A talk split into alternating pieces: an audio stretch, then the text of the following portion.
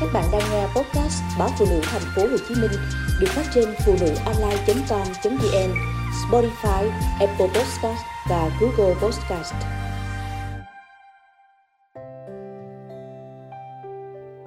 Những tấm ảnh cũ.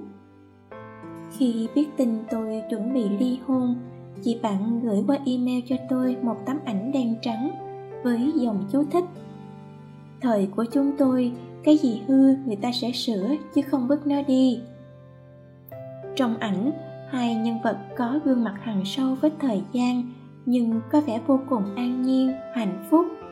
Cụ bà ngã mấy đầu pha sương vào vai bạn đời, còn bờ môi, đầu mũi cụ ông thì đang cọ vào tóc bà đầy âu yếm.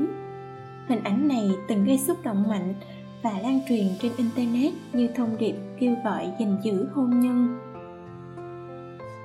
Chị bạn trách tôi, chứ chị đã muốn vứt đi cuộc sống chung 7 năm. Nhưng chị không biết, trong ví người chồng sắp trở thành cũ của tôi cũng có một tấm ảnh trắng đen tương tự như thế. Ảnh ba mẹ anh thổi còn mặn nồng, họ tự sát vào nhau, mỉm cười nhìn ống kính. Trên tường nhà ông bà nội tôi còn có một tấm ảnh cũ. Trong ảnh là ông bà áo dài khăn đóng ngồi bên nhau chờ cháu con chúc thọ ngày Tết. Nhìn họ cũng đầy mãn nguyện. Các cụ đã sống với nhau ra sao và sửa chữa hỏng hóc như thế nào để có những tấm ảnh cho đời sau ngưỡng mộ đến như vậy. Má chồng tôi gái nghĩa cùng một người đàn ông đã qua một lần đò, có 3 đứa con riêng. Bà sinh cho ông thêm mấy người con nữa và suốt mấy mươi năm ròng làm vợ ông, vài bận bà cũng đi đánh ghen, mấy lần nuốt nước mắt vào trong, nghe từng đứa con riêng của ông gọi bà là má lớn. Từ ngày về làm dâu, tôi thấy má không bao giờ ngơi tay, vừa trong quầy hàng của gia đình, vừa làm việc nhà, vừa lo bày cháu lít nhít phụ con gái, con dâu. Ông bà riêng giường đã từ lâu, đêm đêm nhiều khi bà ho sụ sụ, còn ông ở giường bên đằng hắn ra đều khó chịu vì mất ngủ. Có những đêm giường ông trống người chỉ còn hơi, nhưng mắt má vẫn lấy lên ánh nhìn vui vẻ trong veo như trẻ thơ được quà mỗi khi được ba chở đi khám bệnh hoặc mua cho chai dầu gió. Mấy năm nay hình như hờn ghen, cãi vã, xô xát đã lui vào quá khứ khi ông không còn vắng nhà qua đêm. Hai tiếng vứt bỏ có lẽ chẳng tồn tại trong từ điển của bà. Còn ba từng bảo với tôi rằng má luôn là người vợ chính thức duy nhất mà ông không bao giờ từ bỏ. Ông nội thì trở lại chiếu bạc ngay sau lễ tân hôn và chỉ trở về nhà mỗi khi hết tiền. 10 năm cuối đời, một trận tai biến khiến chân ông không thể nào ra cửa theo ý muốn. Tay cũng chẳng còn nhấc lên cầm nổi lá bài và tiếng nói cũng không thể phát ra từ cái lưỡi cứng đơ. Bất động trên giường, mọi sinh hoạt cá nhân của ông đều nhờ cả vào vợ con. Tối tối, bà nắm lấy bàn tay chồng mềm nhũn mà đay nghiến.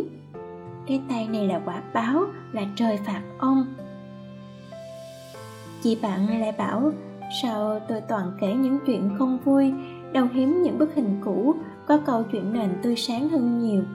Ngay cả trong hai câu chuyện về hạnh phúc khốc liệt trong gia đình tôi, cuối cùng thì tình nghĩa cũng là thứ động lại trong bức ảnh. Nghĩa tạo khang sức mẻ dù ít dù nhiều, nhưng các cặp vợ chồng trong mấy tấm ảnh cũ ấy đã không chia lìa, vì cái tình giữa họ không đơn thuần là tình yêu có thể đổi thay như thay quần đổi áo. Và cái nghĩa nặng sâu cũng chẳng như nghĩa của nhiều kẻ đến với nhau trong một vài thoáng vui. Đó là tình gắn bó giữa con người, đã coi nhau như người thân, như một phần thân thể không đành cắt bỏ của chính mình. Đó là cái nghĩa người với nhau được cộng hưởng từ nhiều thứ như trách nhiệm, ân tình, chia ngọt sẻ bùi trước bao trở ngại và lo toan đời thường. Hành trình hôn nhân dài đằng đẵng, không phải lúc nào cũng êm đềm mãn nguyện như một khoảnh khắc lên ảnh. Quyết định sửa chữa hay vứt bỏ cũng tùy người, tùy cảnh. Có những hỏng hóc không thể sửa, chấp nhận sống chung hay giải thoát để tốt hơn cho người, cho mình, cho cả những hệ lụy vô tội liên quan như con cái, mẹ cha. Từ hoàn cảnh cha mẹ chồng tôi, một trong những người con của ông bà đã không nhìn hôn nhân như một khế ước yêu thương thiêng liêng nữa. Anh ngã vào những vòng tay khác, nhưng miệng thì vẫn bảo, vợ hãy như má, hãy làm bến neo thuyền vĩnh viễn, đợi anh về. Tôi không phải là má, cũng không phải là bà thuở trước. Thời hiện đại cho người ta nhiều lựa chọn hơn. Song nếu lựa chọn như thế nào, hạnh phúc không phải là tiêu chí quan trọng nhất mà ai nấy cũng đều khao khát hay sao? Lòng vào ngón tay một chiếc nhẫn thề hẹn để nâng niu cả bàn tay và giữ nhẫn luôn sáng bóng.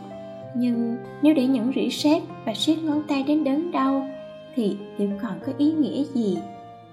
Và tôi phải đánh bóng nhẫn cùng sửa chữa bàn tay của tôi ra sao đây để có một tấm ảnh cũ giữ lại cho con cháu niềm tin vào hạnh phúc, chứ không phải ẩn chứa sau nó những bi kịch không thể nói cùng ai.